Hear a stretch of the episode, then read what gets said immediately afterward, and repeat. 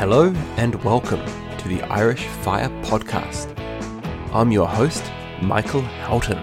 I'm an entrepreneur, investor, and financial independence enthusiast, sharing my financial freedom journey. Stay tuned and welcome aboard.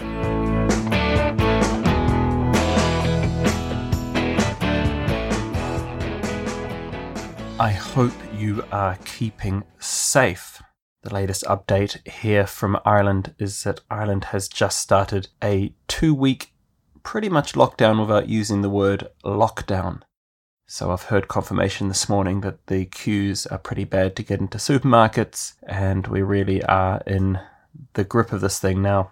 It certainly has been an interesting couple of weeks, and you've probably noticed that central bank's response to this is to print more money. And this got me thinking about what actually is money. And I've been looking at this for the last couple of weeks. I've been meaning to cover this topic for about a month now. And I've been doing all sorts of research into actually being able to work out where money came from and what it actually is. And I'm going to post a couple of links in the show notes, a couple of videos that I've watched recently, which really do a great job in talking about the history of money. And there's one video there from Ray Dalio, where he really spends 30 minutes explaining exactly how the economy works. And it's brilliant because you can actually see where we're going and how the central bank is going to get us out of the crisis that we're in. And from that video, I can see why Ray Dalio was so good at predicting what was actually going to happen. So I highly recommend spending 30 minutes to watch that. He does a far better job than I could ever do at actually explaining it. I've watched it a few times now just to try and get my head around it, but it's well worth having that understanding because the key part here is, and, and Ray actually touches on the video, that most policymakers don't even understand what he's actually explaining in the video. If I was going to give you one video in 30 minutes to actually help you get to grip with a lot of what's going on and even just how we think as investors, then that would be my recommendation. But what is money? What is money? We know that money used to be linked to gold, and that changed in 1971 when Nixon took the US dollar off the gold standard. But even before then, and Robert Kiyosaki and Rich Dad often talks about, oh, what a horrible thing they did taking that off the gold standard. What Robert fails to mention is that even before then, money wasn't actually linked to the gold standard. And that's because we in our society have this thing known as the fractional banking system. That basically means when you borrow money from the bank, right? So let's say when you borrow money for your mortgage, you give up a 10% deposit. The bank, believe it or not, gives you that money back as part of your mortgage, and that's their only actual loss. They're allowed to effectively give out money out of thin air when they actually give a mortgage or a loan. Up to 90% of the money that you received is literally produced out of thin air. This is how the fractional banking system works. So when they're actually taking on your mortgage and you're giving that 10% deposit in, they then use that deposit to magically give you the rest of your mortgage back. That deposit is what actually allows them to use the fractional banking system in the first place. This is why, as savers, we get no money for putting money in the banks. They don't need your saving. It's not a case where they need to match 100% of the savings up with 100% of the money that's given out.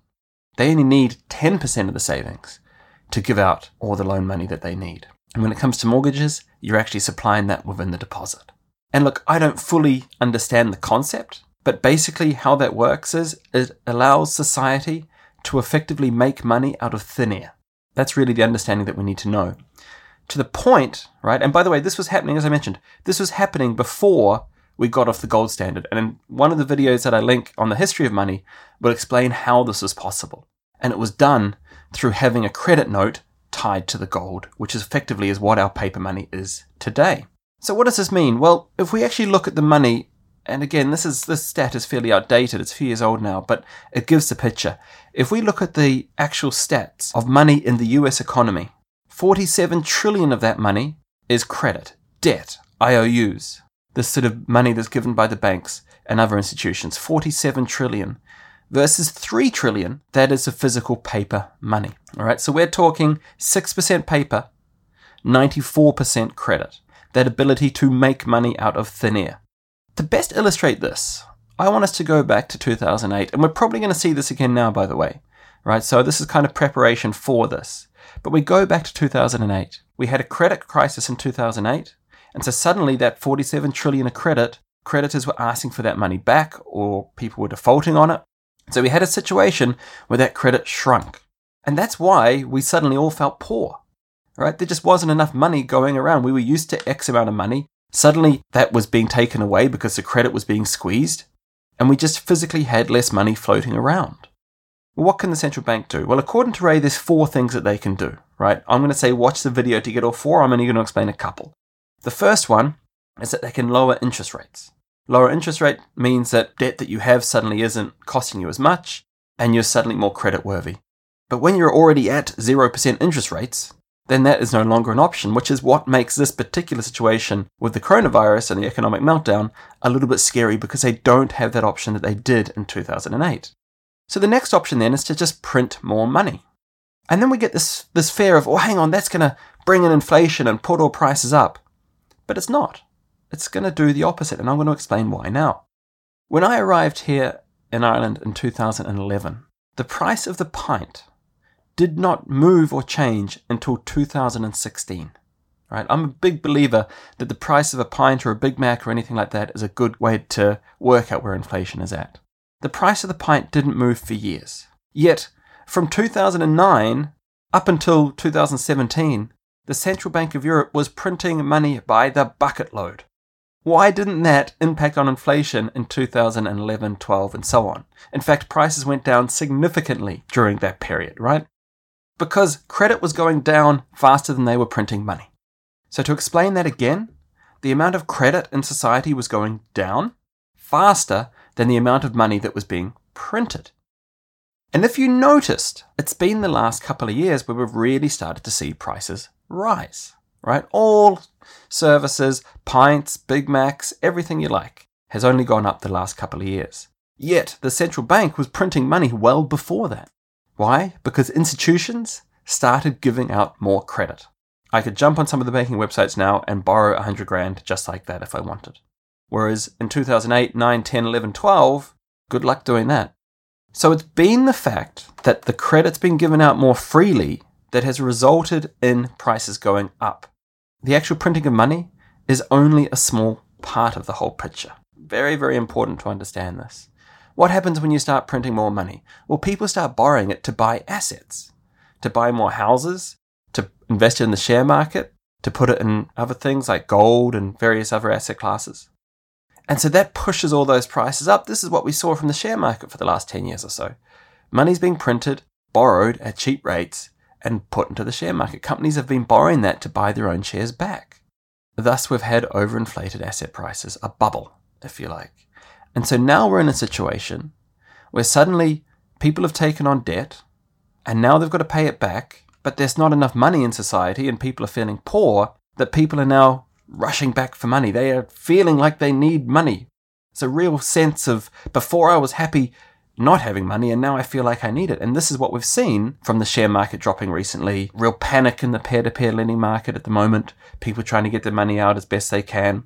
And this is what happens when there's a crisis. And we've seen this over and over again. Ray Dalio, regrettably, I'm sure now, only said a few weeks ago cash is trash. Well, now cash is king. Why? because cash allows you to buy things now and take care of your immediate needs. All right. And in a crisis, people feel like yeah, there's so much uncertainty and so much unknown, they feel like they're holding on to cash and they need it desperately. Even though, ironically, given that we're on a lockdown, it's very hard to spend cash at the moment. All right. So at the moment, we're actually saving money significantly because we just can't spend it, other than our grocery bill, which seems to be progressively getting higher because the kids have nothing else to do but eat. So, a lot of the ideas of this I developed before this crisis happened, and I guess I've had to adjust how I think about a lot of this stuff. The reason that I launched Forestry Crowd and what I was hoping to do was leverage debt, was use debt to make not only the investors money, but myself money. Because fundamentally, money is that. It is an IOU. It is a debt. It is a promise to pay somebody back and pay a little bit more. And I started looking at various deals, in this case it was forestry deals, and going, right, I know I could make X amount of money if I would take that deal. But I don't have that money. So I'll go out to investors, borrow the money from investors, pay them a handsome return, make myself money in the process, and everybody wins. On top of that, we're taking away a bad tree, in this case Sitka spruce, and replacing it with a native forest at the end. So the environment wins as well, right? It was like a, a win win scenario. That's wonderful when there's money to be given. But since this outbreak has happened, as I mentioned on the last episode, it's been a lot harder for investors to want to actually part with their money, which is completely understandable. I get it. And last week was a very interesting week for me because I knew that investors weren't going to give me money for these deals. I found some great deals. In fact, the last couple of days, because of everything that's going on, suddenly there's been some phenomenal deals where potentially in a few years you could double your money from buying some of these plantations. But nobody wants to give me any money for it, right? So investors, it's hard to get money through investors. I then call the banks. The banks are looking at me like I'm the guy wearing shorts in the middle of winter right? Because there's me going, look, I've got this great deal. I just need a hundred grand. Mr. Houghton, we are currently prioritizing loans of people whose businesses are in trouble.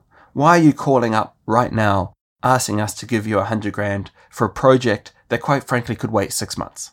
That's what I was told, right? And I've said this before as an entrepreneur, I am so used to hearing the word no a hundred times a day that when I actually hear yes, I'm more shocked to find that. I'm just constantly faced with rejection. And the last couple of weeks has been exactly that for me in terms of having these great deals and not being able to do anything with it. But at the same time, if you go back through the last 49 episodes, right, you can see from a journey point of view the transition from myself going from passive investor to active investor. And what's happened recently with the share market, with the peer to peer industry market, you know, all sorts of asset classes, which now are a little bit scary because there's so much uncertainty around that being an active investor, for me, is the only way to guarantee against that. I've talked about this a few episodes back when I lost a significant amount of money trading gold. That was my own fault. I had nobody to blame but myself, and I learnt so much from that. When the share market drops, I don't learn anything. I learn to be tough and hang on in there and don't sell, but I don't actually learn anything. Whereas if I could take my own money and use that to find deals that make me more money and borrow money where needed to actually leverage that and also allow me to take the deals on, then that's far more exciting and I'm going to learn a lot more from that. So again, this isn't about promoting Forestry Crowd. Forestry Crowd is one way for me to do that. But there's lots of other potentials out there and there's lots of other potentials out there for you as well. Right? So start thinking about, and this isn't for now because nobody's going to be giving money away at the moment. And as I said, don't bother trying to call the banks up because they're only going to give you that kind of Mr. Houghton, you know, who do you think you are attitude. But now is the time to start preparing. Now is the time to start looking at potential deals and how you could actually utilize this and put your investor slash entrepreneur hat on and see what you can come up with when you actually stop looking at the world as let's go and trade time for money. Because remember, this is what this is all about for me. This year is all about me eliminating selling my time for money. Right? That is the goal for this year. And look at it's going to be a tough year. We know that, right? Of all the the years in the last decade, I couldn't have thrown the dart at a tougher year to start this. But as they say, the best time to plant a forest was 20 years ago. If not, then start one today. As always, if you have any questions on this episode, reach out to me at michael at firepodcast.ie. Otherwise, I look forward to catching you on the next episode. Stay safe, everybody. If you're a big fan of the show, why not become an Irish Fire Podcast member for free? Members receive access to inside information that isn't shared on the podcast, as well as regular updates such as the monthly newsletter. To become a member, visit www.firepodcast.ie.